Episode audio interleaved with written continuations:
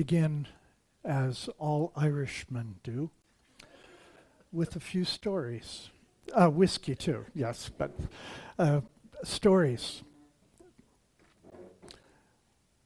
The first story I guess I want to share with you is, is the Job story. And if you're not familiar with the story of Job from the Bible, uh, it came about by a very strange uh, happenstance in the sense that Palestine was being invaded yet again by another group of people, and that group was the Greeks. And it just so happened that the Greeks at that time were puzzling about why bad things sometimes happen to good people. The people of Palestine already had an idea of why bad things happen to good people. If bad things are happening to you, you are not a good person. God rewards his beloved with good things. And if you are not a good person, God takes those things away. And so the, the authors of the book of Job, with the Greek influence, tried to puzzle this out a little bit further. And if you don't know the story of Job, I'll go through it very, very quickly. Job was a good guy. He had lots of children, lots of wives, lots of camels, lots of sheep, lots of houses. He had everything he could possibly want. And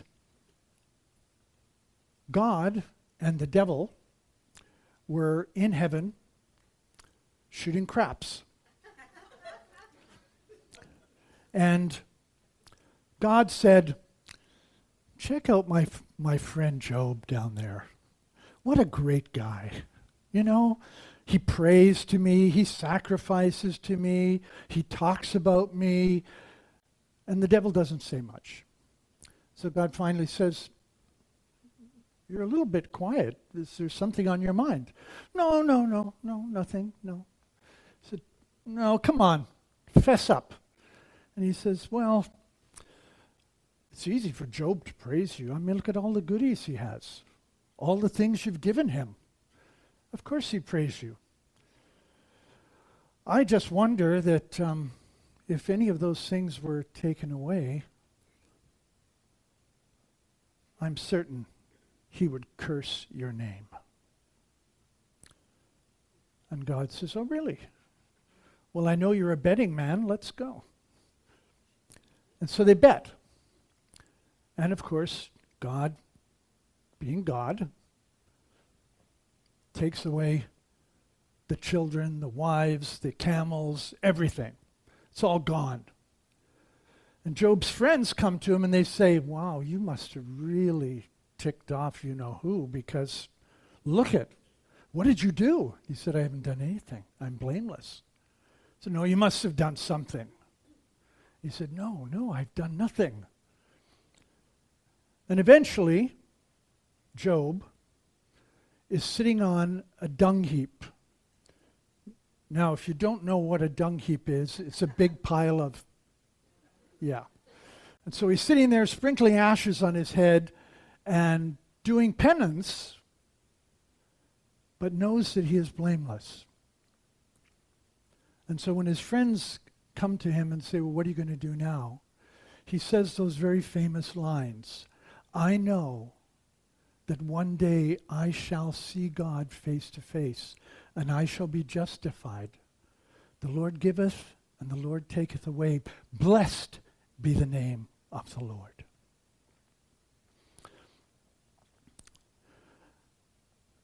This was an attempt in this book to try and understand what it is in our human condition that causes us suffering, and more importantly, what do we do when we've got to suffer?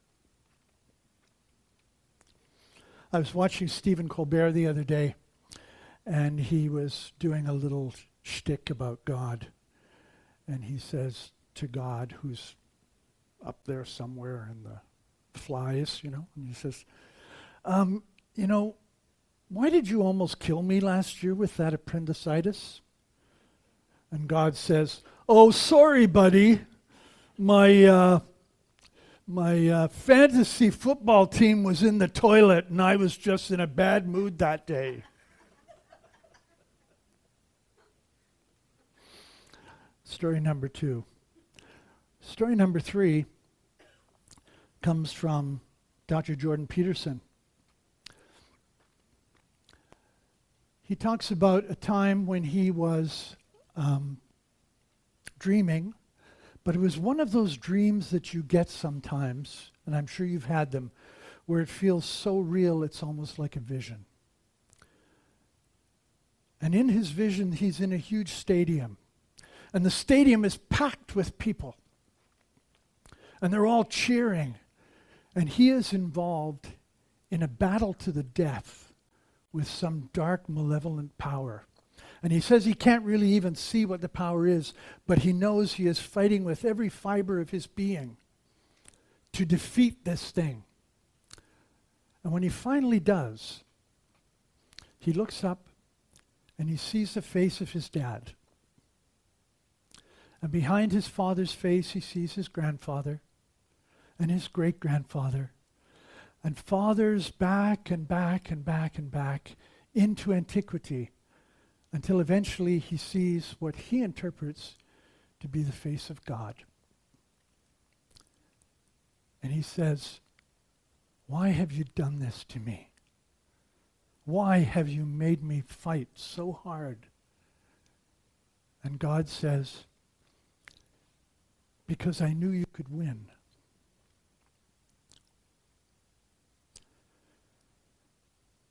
These are three very different pictures of God. And so I might as well ask the big question. Raise your hand if you have a problem with God, the Word God. Okay. You're not alone, by the way. The entire Centers for Spiritual Living organization apparently has problems with the word God because it's being stricken from all of our literature and being replaced. I'm here to, in a way, I hope, redeem the idea of God. And I say that purposely the idea of God. Let me put it this way we have, each one of us, an opinion or a thought about this thing called God. And the point of departure for this talk was an interview that I saw at the Conference on Western Civilization. It was a forum of three speakers Os Guinness, who is a theologian, writer, and um, social activist, I will say.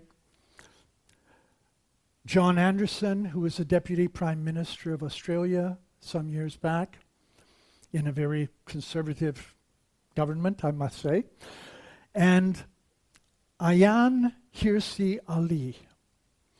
And this is the woman that I want to focus on. Ayaan Hirsi Ali is Somali and a Muslim. And when she came to the West, she still retained her Muslim faith, but she was deeply troubled by the events of 9 11. And she was even more troubled when she heard Osama bin Laden quoting the Quran. Be, and she s- decided that she would go into the, the Quran and look up the quotes to see if they were there at the same time knowing that they would be and not wanting to find them. When she found them, she was so disillusioned, she left the Muslim faith and she made friends with Christopher Hitchens, who convinced her that the path to wisdom was in atheism. And so she became a very, very active atheist. In this interview, she said, For a number of years now, I have been, and we have all been, engaged in one of the most pointless conversations that we could have. one of the most boring and useless arguments that one could possibly engage in. And that argument is Does God exist? Is there a God? Or is there not a God? She said, We would be much better served if we sat down and talked about this God that we believe in. And so that gave rise to the title of this talk, which is What Does Your God Do for a Living? She was very clear what her God did for a living. It was laid out in the Quran. She didn't feel really good about it, but she knew, according to the faith, what her purpose was as outlined in the Quran.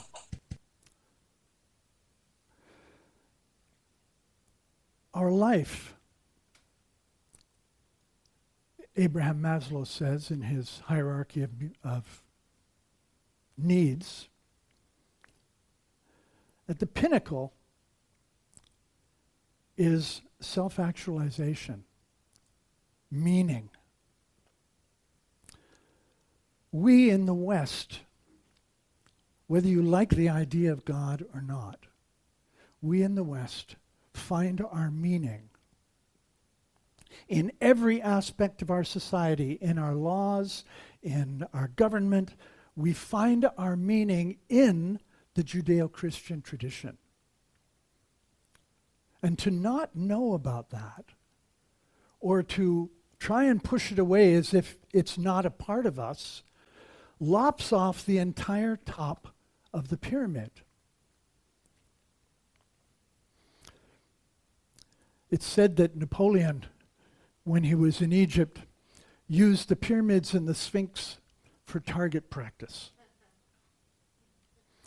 And I thought there's an interesting symbolism there. That this short,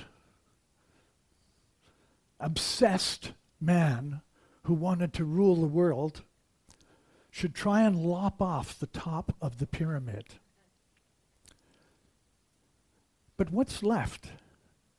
If you take off self actualization, if you take out meaning, morality, creativity, spontaneity, acceptance, purpose, and inner potential, which is all part of the top of the pyramid and is all related to our belief system and our values.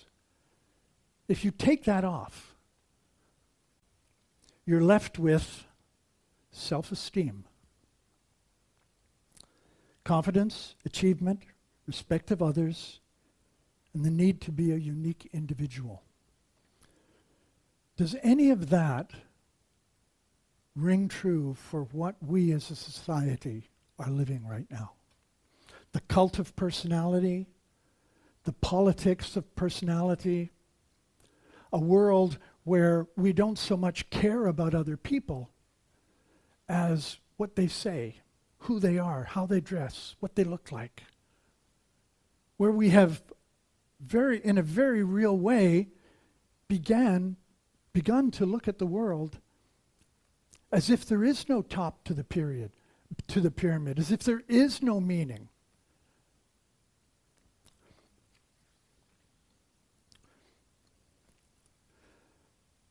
The problem we seem to have with God comes out of our desire for certainty. And God is uncertain for sure. If you're looking for, and I speak from experience, if you're looking for a more uncertain life, you couldn't do it better than by looking for God. God is not a safe place. And the reason why God is not a safe place is because it is a call out of safety, what is known, into the deep unknown.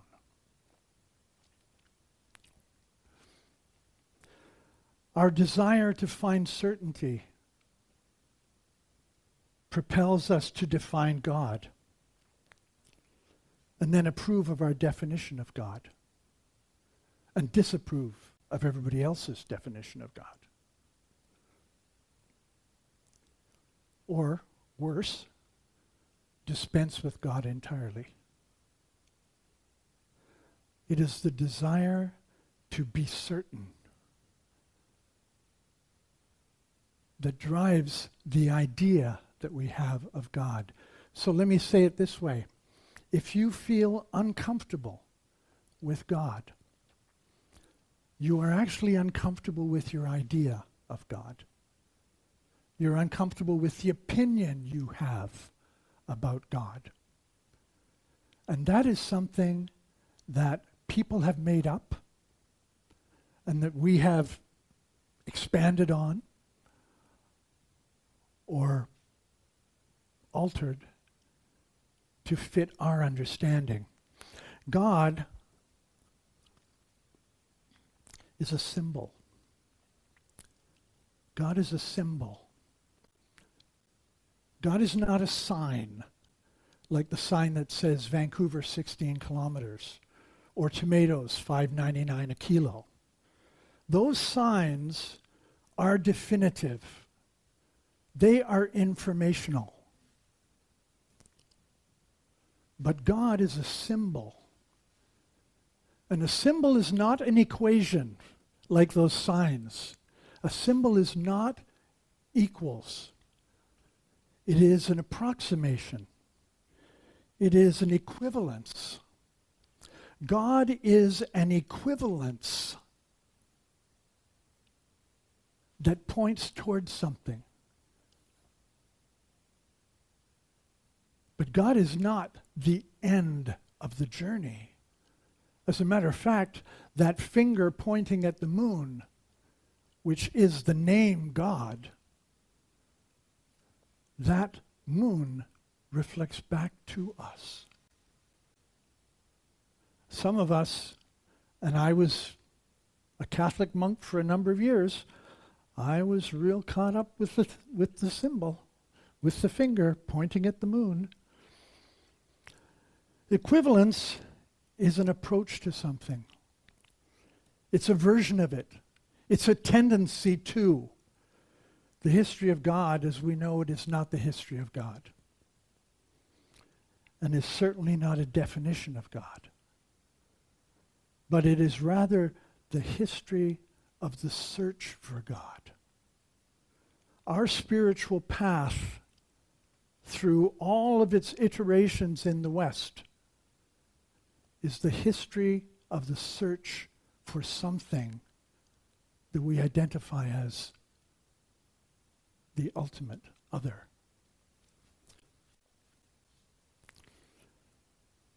Whitman, in Leaves of Grass, says that he finds a letter from God strewn about and leaves them there so that others may find them.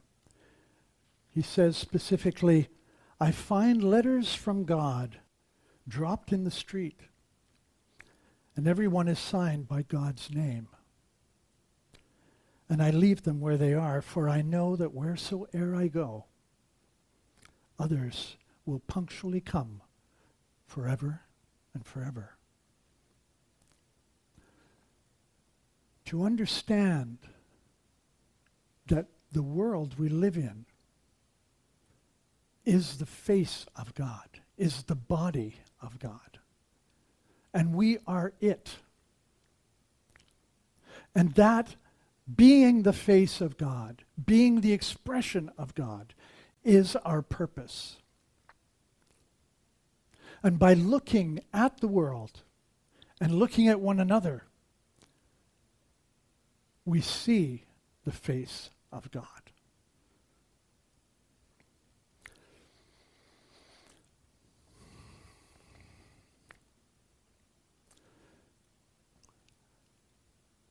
I had a, a challenging experience this week. I um, I work as a chaplain, uh, sometimes directly with hospice, but a lot of times just being referred to families who have had a death or who are grieving, so on. And I got called by one of the funeral homes to do a um, to preside at a funeral for a family. um, the son had died of a fentanyl overdose um, just before Christmas. He was in his 30s. Seven years prior to his death, his brother, his older brother, had died of a fentanyl overdose. And seven years prior to that, their older brother had been shot to death in his home in a, a police uh, situation gone bad. The man who I was talking to and planning with had lost all three of his sons. I I can't even imagine what that would be like for a parent. And his first question to me was, Are my sons together? And I said, Absolutely. And are they happy? I said, Yes, they are. Now, how can I say that with conviction? Because all the stories that I know about the God that is vengeful or the God that is punishing or the you know, I often say uh, there's two schools of thought in Catholicism. One of them is you have to be really lucky to get to heaven. and the other one is you have to be really unlucky to go to the other place. well, you can see how those two opposing things, right? Well, again, it's an attempt to find some certainty, but neither of them really describe God. They just describe some, some guy's idea about God. So I said, Yes, they're fine. They're happy. They're together. I work with people who are dying all the time. And guess what? Dying seems to be continuing to keep happening. And it doesn't look like there's any end in sight. And so people say to me, How do you continue to do that work?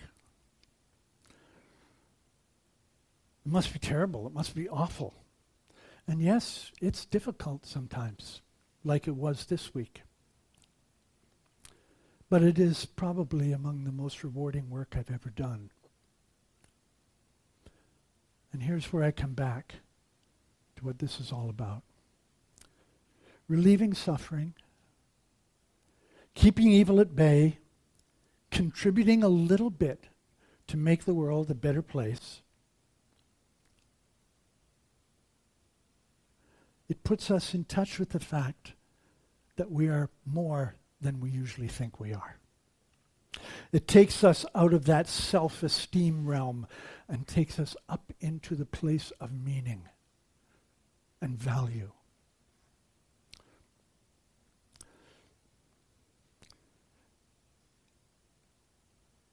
There were moments this week where I was peering into the darkness and not knowing what I was going to say at this funeral for this family and all these people who were mourning the loss of this, the latest boy in the family.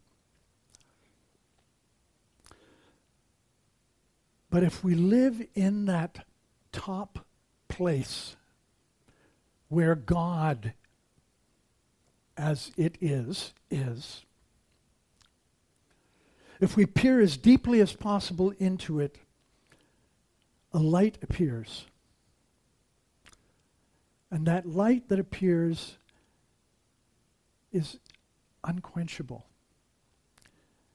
It is real. It's a bit of a surprise, but it's a relief. Eastern mysticism of the Eastern Orthodox Church calls God stillness, silence, emptiness that is filled with light.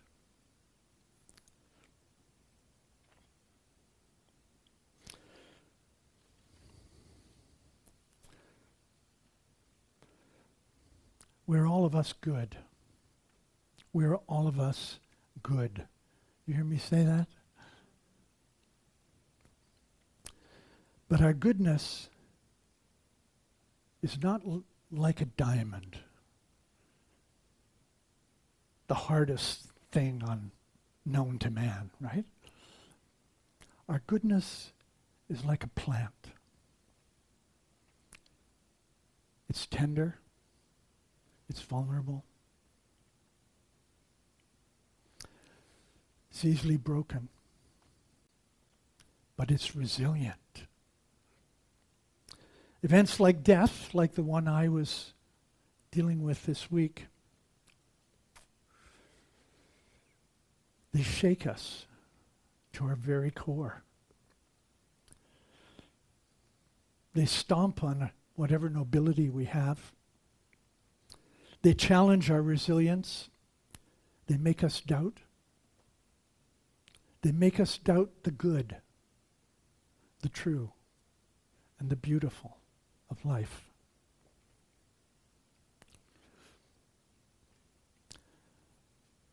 But like that blade of grass that pushes its way up through the concrete, if we keep going, if we keep going,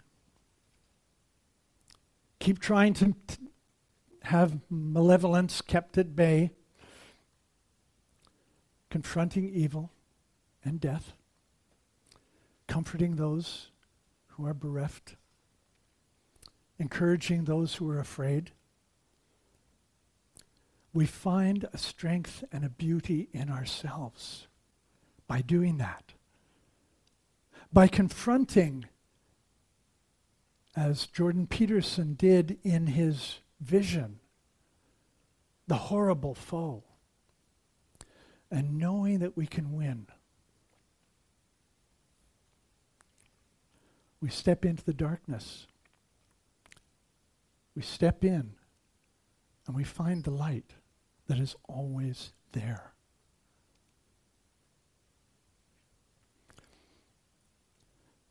There is a call. It's in every single one of us. It's why we came to the planet.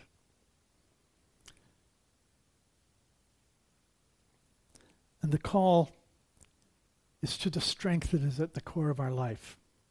To stand up as a witness to life itself. To stand up as a witness to the life of those around you, whoever they are, wherever they are. So this brings me back to what does your God do for a living? I can only speak about mind. But I encourage you to follow my lead and think about this God that is the core, center, and purpose of your being. And ask, what is it doing through me? The call is clearly there. People are picking it up all the time. And you are no different, and I am no different than those who step out with nobility and strength.